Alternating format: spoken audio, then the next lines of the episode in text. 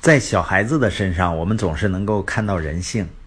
比如说，小小辈儿啊，他也喜欢去表现自己，或者说呢，证明自己。所以，有的时候在机场，他帮我把托运带上的行李拿下来时，就会很兴奋，说：“爸爸，这是不是我的功劳啊？”所以，我们到了成年，也会这样。当团队取得成绩的时候，我们会说：“这是因为我。”在出了问题的时候呢，会找别人的原因，认为是别人的责任。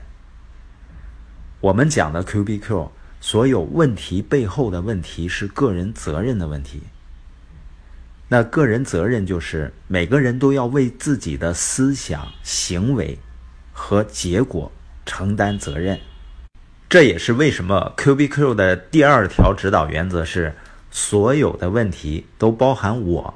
而不是他、他们、我们、你或你们，包含“我”字的时候啊，就是把焦点从他人和周围的环境中转移开，聚焦在我自己身上，如何能做得更好上面，这才是最有益于问题解决的做法。因为你我没有办法改变别人，也往往无法控制环境和结果。一旦把问题的焦点摆在如何把力气和精神用在力所能及的事上，会大幅度提升我们的工作执行效率，而且呢，我们的心情会更好、更爽，会减少挫败感。所以，个人责任意味着是从我做起，而当我们能够从我做起的时候，我们就会想办法自己努力和行动，而不是抱怨别人。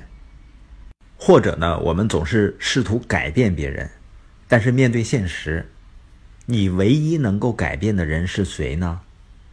我想你一定可以答对的，是你自己。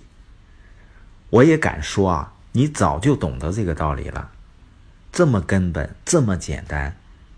那我再问你一个问题：如果你一直在听这个播音，你还会想到谁？在脑海中会出现谁的形象？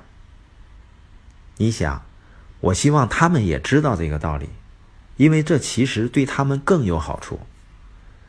这种事儿是不是在我们生活中经常发生啊？我们知道，我们只能改变自己，但是当接着又问你心里还希望谁改变，谁会需要 QVQ 呢？我们通常会说是他们。最近你曾经试图调整别人吗？但是某些人并不认为自己正在意图改变他人。当然呢，如果你是一个领导者，你可以担当训练、忠告、指导的角色。但是谁也没有办法改变别人，你只能通过改变自己，然后影响他人。当你改变了，使别人意识到他自己也需要改变的时候，真正的改变才会发生。我只能改变我自己，这是一门很难学会的功课。只是口头上说我懂了，离真正了解它的含义，并诚实的检视自己的真实想法和行为，是有很大差距的。之前我有一个伙伴呢，他看了《领导力二十一法则》，看了几遍，然后画的密密麻麻的。最后呢，他拿着这本书找到他的老师。说我画的部分都是你需要改变的地方，你会发现呢，他是给他老师看的，也就是说，人很难真正从内心深处意识到自己需要改变。当我们没意识到是自己需要改变的时候，又出了问题，我们就总想在外面去找原因。比如，当我问你想通过改变什么来改变现状时，人们的脑袋里呢，充满各式各样的想法。你猜猜是哪个答案呢？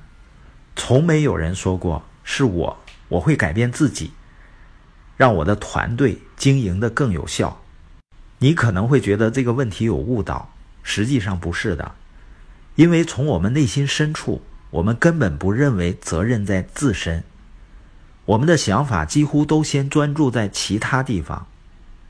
但是，当我们用 Q B Q 什么或者该如何的方式发问，并包含“我”字在内的时候，能够帮助我们把注意力带回到自己身上。如果我们全都实践着塑造自己，而不是改变他人的想法和行动，那么世界就会更美好。